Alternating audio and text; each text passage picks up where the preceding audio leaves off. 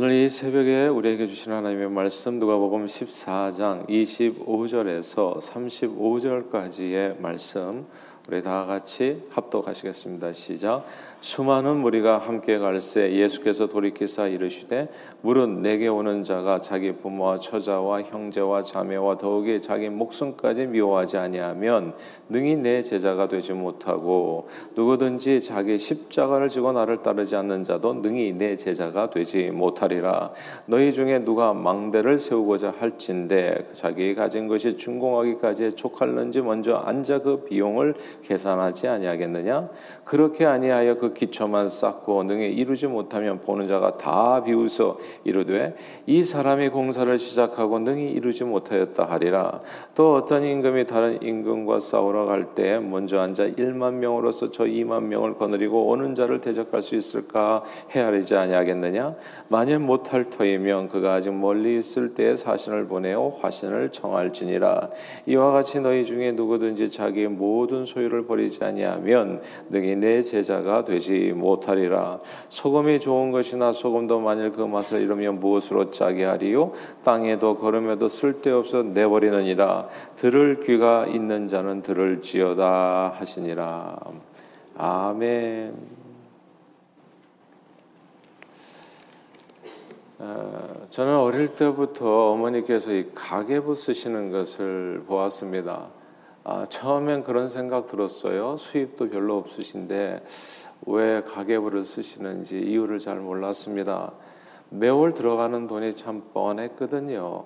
아, 수입이 뭐 그렇게 많은 게 아니다 보니까 그러니까 수고롭게 저렇게 가계부를 늘 이렇게 쓸 필요가 있을까 생각했어요.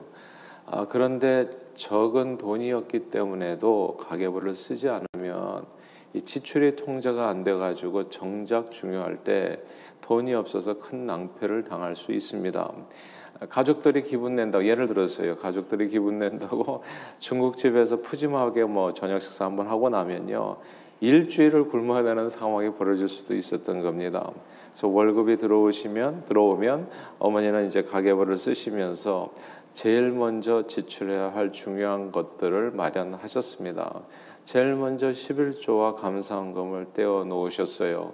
주님께 드리는 헌금을 맨 마지막에 하려고 하면 절대 할 수 없는 상황이 벌어집니다. 못해요. 그냥 안 됩니다. 근데 이것은 너무 중요한 일이죠. 영적인 생명과 직결된 일이라 생각하셨어요. 그래서 제일 먼저 가계 부 수기에 이제 11조 감사원금 이제 그리고 주정원금은 이제 매주일 드리는 거니까요. 이제 그렇게 해서 이제 정리를 하셨습니다. 그리고 그 다음에 뭡니까? 지금 같은 겨울이면 쌀 사고 연탄 들여 넣는 거 이거 너무 너무 중요하죠. 연탄과 쌀은 우리 육신의 생명과 직결된 일이기에 이런 일들은 뒤로 미룰 수가 없습니다. 중국집에 가서 한번 식사 한번 거하게 하고 나서 정말 일주일 동안 연탄도 없이 살아간다면 죽을 수도 있는 거예요. 그러니 그러니까 하여튼 가계부를 써야 했어요. 제일 먼저 중요한 것들을 원투 이렇게 써놓고 그 다음 일들을 갖다가 정리하는 겁니다. 그 다음에 뭐 교통비, 교육비 등 다른 항목들이 추가가 되었고 조금이라도 저축해서 미래를 대비할 수 있도록 애를 쓰셨습니다. 매월 가계부를 기록하면서 어머니는 어디에서 돈을 조금이라도 절약할 수 있는지 아, 절약해가지고 좀 더 의미 있고 가치 있는 곳에 지출할 수 있는지를 고민하셨어요. 그러니까 그때서부터 저도 아마 이렇게 아, 그게 이제 이렇게 제게도 이제 영향이 많이 있었던 것 같아요. 그래서 이렇게 불이 맥없이 켜져 있다든지 하면 되게 불안해요. 저는. 그러니까 이런 데서 돈이 다 새는 건데 어떻게 해서든지 그러니까 막 제가 교회를 항상 돌아다니면서 켜진 데는 다 끄고 다니고 그런 게 딴 게 아닙니다. 그러니까 조금이라도 의미 없는 데서 조금이라도 줄여야 진짜 가치 있는 데서 돈을 쓸 수가 있거든요. 근데 이런 게 그냥 자그만 소소하다고 생각하는 데서 이렇게 마치 밑받은 쪽에 이렇게 아, 다 소비가 되고 나면 정작 중요한 것에 힘을 이렇게 쏟아가지고 집중해가지고 지출을 할 수도 없게 되는 겁니다. 그럼 정말 큰 낭패를 아, 당할 수 있게 되겠죠. 언제나 모자란 살림이었기 때문에 아, 사실 지출은 여러 곳에서 이렇게 절제됐습니다. 예를 들어서 옷이나 신발은 다 떨어져서 구멍이 날 때까지 입고 신었습니다. 아, 그러나 어머니는 이 가계부 기록을 통해 가지고 없는 살림에도 불구하고 이제 적자 내지 않고 남에게 돈 꾸지 않고 많은 일들을 할 수 있으셨습니다. 근데 이제 저는 가끔씩 여쭤보고 싶은 게 있어요. 여러분들은 어떠세요? 어떻게 사십니까? 예. 아, 요즘 어, 요즘 젊으신 분들인가요? 그러니까 대부분의 많은 분들이 어, 그렇지 않은 분들도 있겠지만 가계부 잘 안 쓰시는 분들도 꽤 있는 것 같아요. 쓸 돈이 별로 없어서 왜 가계부를 안 쓰십니까? 뭐 쓸 게 별로 없어요. 예, 그래서 가계부를 안 쓰시는 분도 있고 어, 가계부 안 써도 우리는 다 압니다. 돈이 뻔하거든요. 이렇게 말씀하시는 분도 계시고 뭐 크레딧 카드로 저는 다 지출하기 때문에 카드 명세서에 다 나오는데 굳이 또 그거를 기록할 필요는 없을 것 같습니다. 그래서 뭐 이렇게 얘기하시는 분도 계세요. 그런데 가계부를 쓰지 않으시면 지혜로운 지출하기가 좀 쉽지 않아요.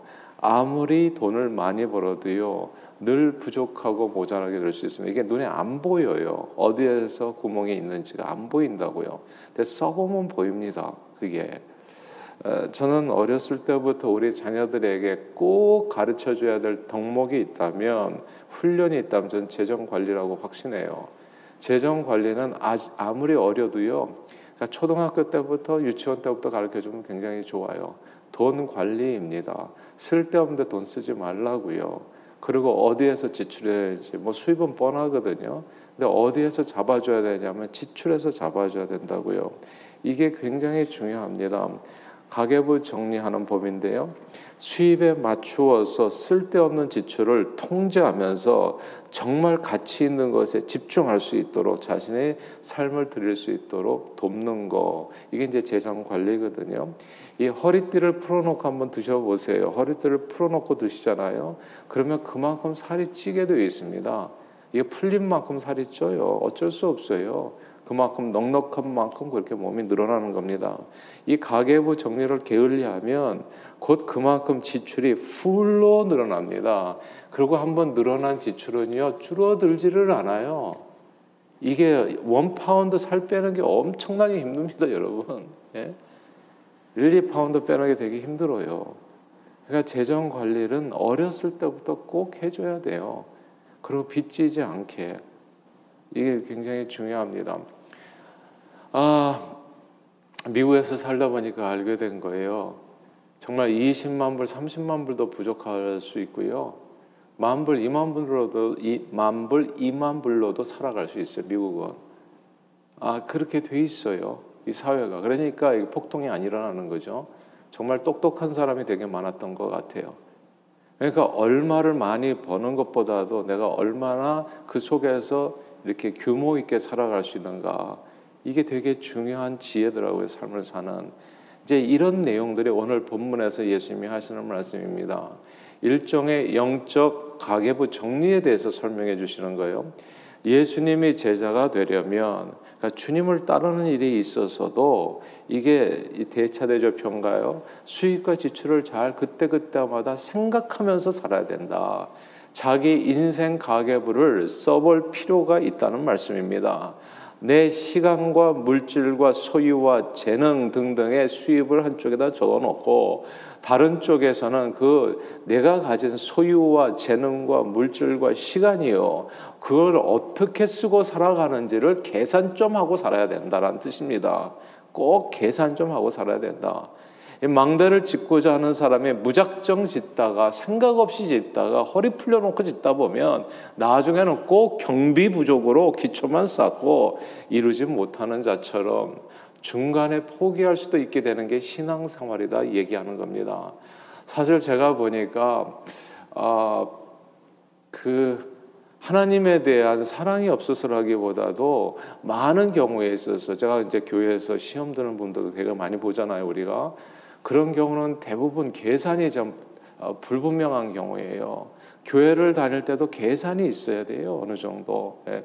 너는 아들아, 너는 다 플랜이 있다. 뭐 이게 그냥 요즘 회자되는 말인데 더 계획이 있어야 되는 거예요. 이 처음과 마지막이 어떻게 맞는지 안 그러면 적전하는 인생이 됩니다. 적전하는 어, 신앙생활이 될 수도 있어요.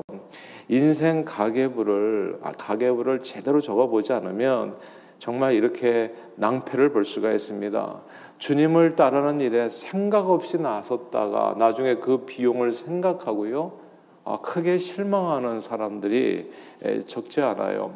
막 불타는 심정으로 아무런 계산도 없이 그저 막연히 주님이 다 책임져 주시라 믿습니다. 막 이렇게 나가는 사람들이 있어요. 아, 그런 분들 가운데 선교사님들도 되게 많아요. 대책 없이. 그리고 그걸 믿음이라고 얘기하잖아요. 제가 볼 때는 그건 믿음이 아니라 어리석은 거죠. 계산 없이 나가는 게. 그래서 그, 그렇다 그렇게 나갔다가 여러 가지 현실적 난관에 부딪히면 또 크게 당황하거나 또 방황하거나 성교를 그만두시는 선교사님도 있어요. 또 남을 또 원망하거나 막 이렇게. 근데 또 갑작스런 성령 체험을 해가지고 또 머리가 뜨거워져서 막 신학교에 가가지고 떨커덕 그냥 목사 한 수까지 받은 후에 그냥 이도저도 아닌 삶을 사시는 분도 꽤 많아요. 그러니까 여러분 아실 거예요. 과거에 이렇게 이 저기 막 한국의 대도라고 소문 났었던 음 그냥 이렇게 성령 받았다 하면 막 다 신학교 가가지고 계산 없이 가는 거예요 그냥. 근데 나중에 뭐 이렇게 가지도 못하고 물러가지도 못하고 아주 이상한 인생이 되고 마는 거예요. 예수 따르는 비용을 제대로 계산하지 못하면 낭패를 당해요. 예수 따르는 비용을 제대로 계산하지 못했던 부자 청년은 내 소유를 팔아 가난한 자들에게 모두 나눠주라는 주님의 말씀에 그만 깊은 근심에 빠져서 중도의 주님을 떠나게 됩니다. 어떤 사람은요 죽은 자를 장사 지내고 주님을 따르려고 하다가 그만 또 실족하게도 되고요. 그리고 주님은 귀신 들렸던 사람이 주님을 따르겠다. 이제 주님 가시는 곳은 어디든지 돼. 흥분하지 마라. 나 따라오는 게 그렇게 간단한 게 아니다. 좀 비용 좀 계산하고. 그러니까 너는 그냥 동네 마을로 돌아가서요. 복음을 전하십시오. 이렇게 돌려보내기도 하셨어요. 주님 따르는 제자 되는 비용을 미리 생각해 보지 않으면 주님을 따르기는 무척 어렵습니다. 그리고 오늘 본문은 우리가 주님의 제자로 살려고 작정할 때 드는 비용에 대해서 말씀해요. 근데 그 비용이 놀랍습니다, 여러분. 그 비용이 어느 정도 드는지 다 함께 33절을 같이 읽겠습니다. 33절 읽어볼까요? 시작. 이와 같이 너희 중에 누구든지 자기의 모든 소유를 버리지 아니하면 능히 내 제자가 되지 못하리라. 아멘. 여기서 누구든지 자기 모든 소유를 버리지 아니하면 이 구절을 주목해야 됩니다. 주님의 제자가 누굽니까? 주님을 따르는 사람들이잖아요.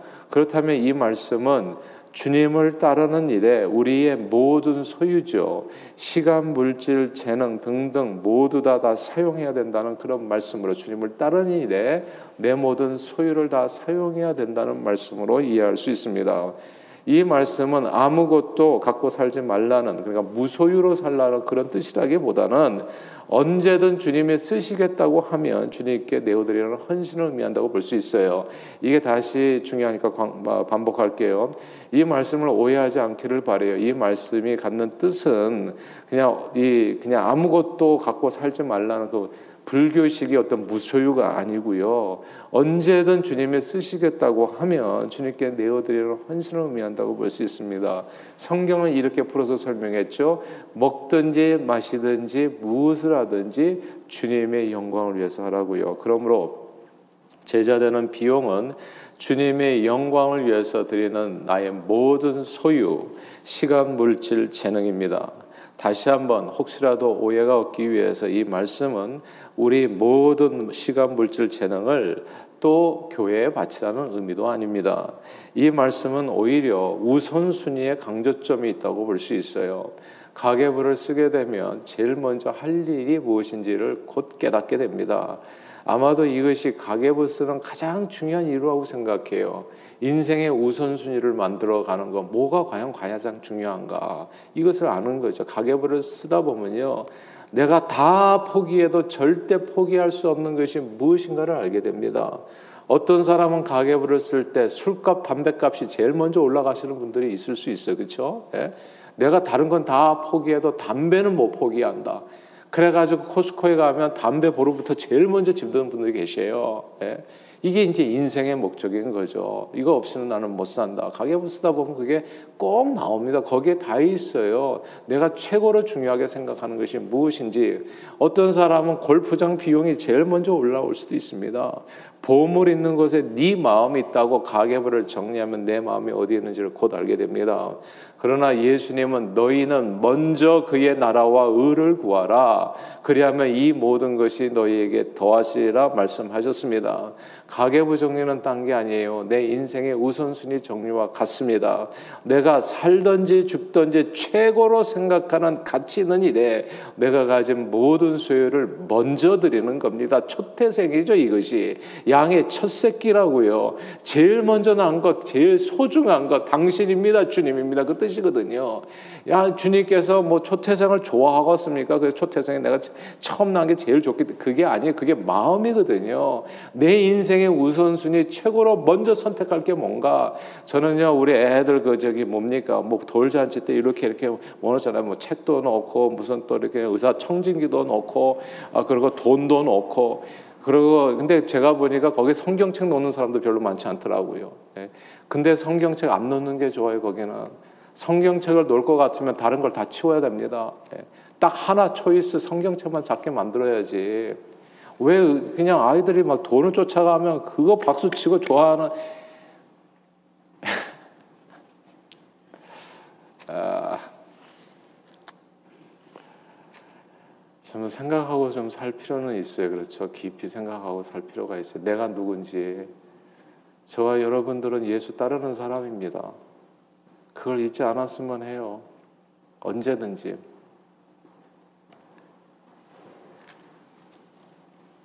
내가 살든지 죽든지 최고로 생각하는 가치 있는 일에 내가 가진 모든 소유를 온전히 먼저 드리는 겁니다. 그러면 하나님께서 내 인생을 책임져 주세요. 예수만 붙들면 돼요. 그 마음을 꼭 잊지 않기를 바래요. 혹시 여러분의 또 자녀나 손주나 또 돌잔치 한다고 했을 때 꼭 권면을 해주시고 아니 그때 권면하면 늦지요. 미리 평소에 아이 낳기 전에 부모의 소원을 전하세요. 어떤 손주들이 되기를 원하는지 그게 뭐가 중요하냐고요. 의사 청진기가 돈이 정말 주님을 따르기를 원하는가 나는 누구인가를 좀 생각하고 살아야 됩니다. 그리고 그렇게 자녀들을 교육해야 돼요. 하나님이 내게 누구인가, 정말 내 생사화복의 주관자인가 아닌가 긴가. 네. 말은 그렇게 고백하면서 행동은 그렇게 하면 되게 이상하잖아요.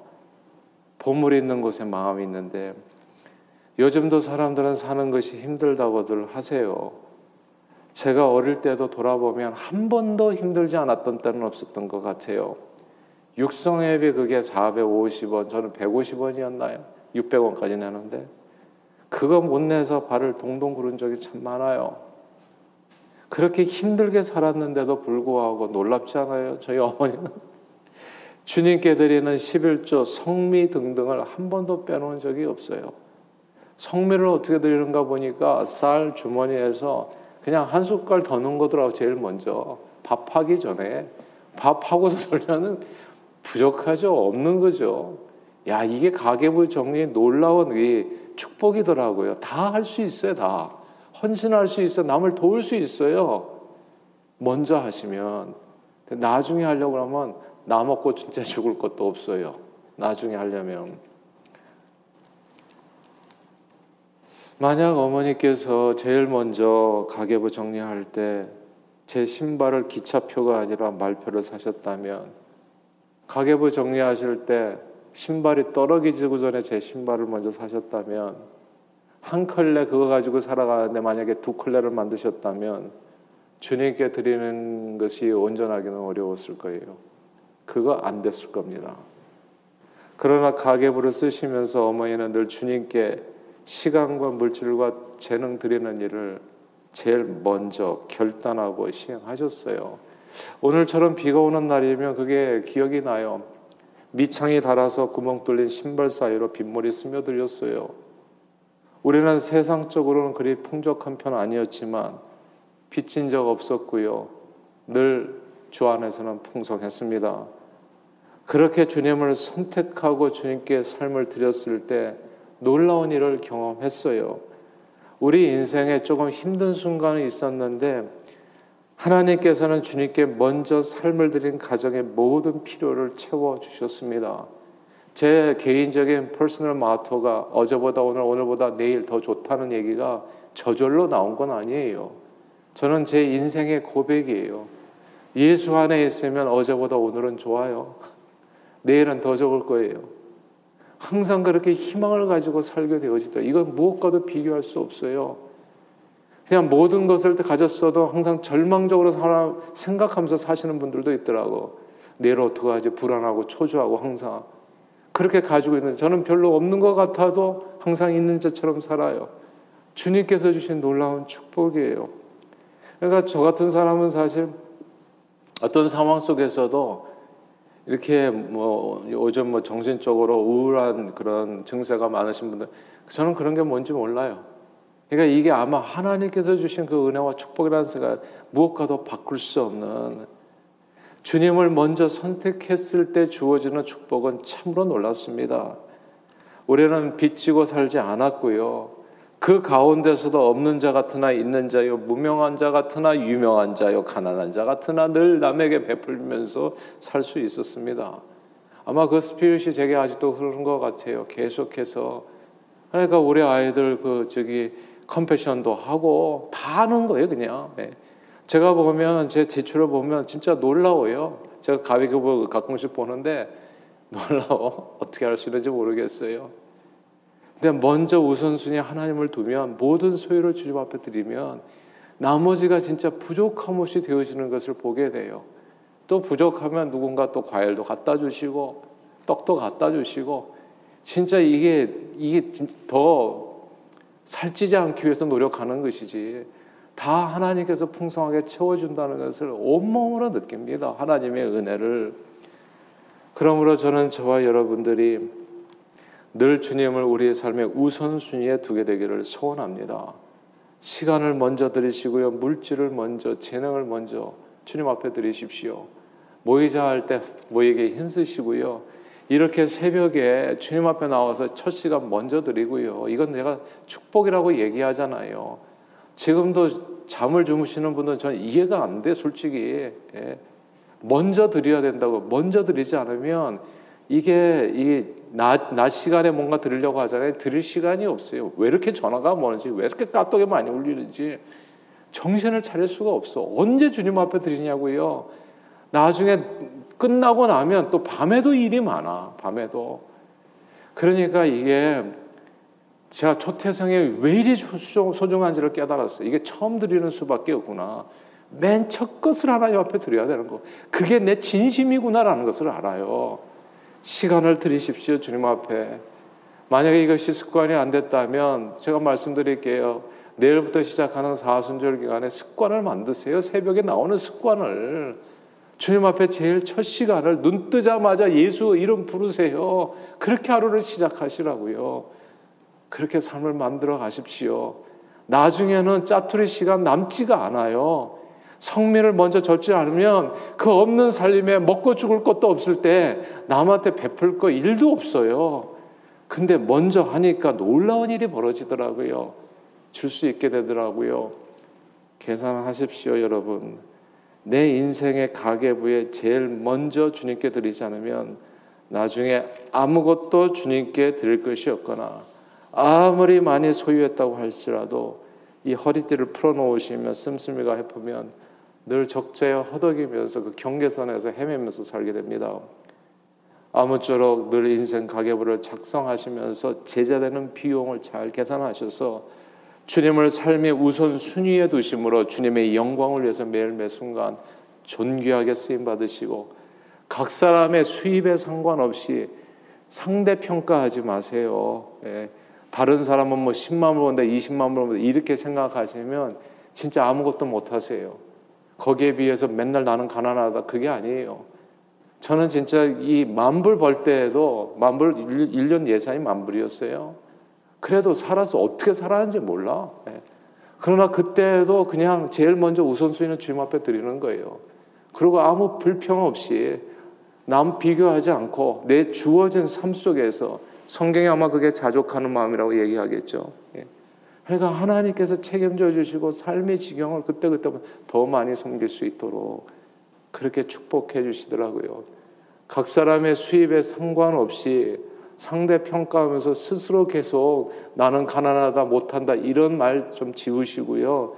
수입에 상관없이 오직 주님의 은혜로 적잖하지 않은 풍성한 삶을 언제나 누리시는 저 여러분들이 다 되시기를 주 이름으로 축원합니다. 기도하겠습니다. 하나님 아버지 오늘 아침 제자 되는 비용을 계산하는 인생 가계부 작성 요령을 알려 주심을 감사드립니다. 늘 주님을 우리의 삶의 우선순위로 두어서 주의 영광을 위해서 시간과 물질과 재능을 제일 먼저 드리는 삶으로 적잖하지 않은 인생, 풍성한 축복을 주 안에서 누리는 저희 모두가 되도록 축복해 주옵소서 예수 그리스도 이름으로 기도합니다. 아멘.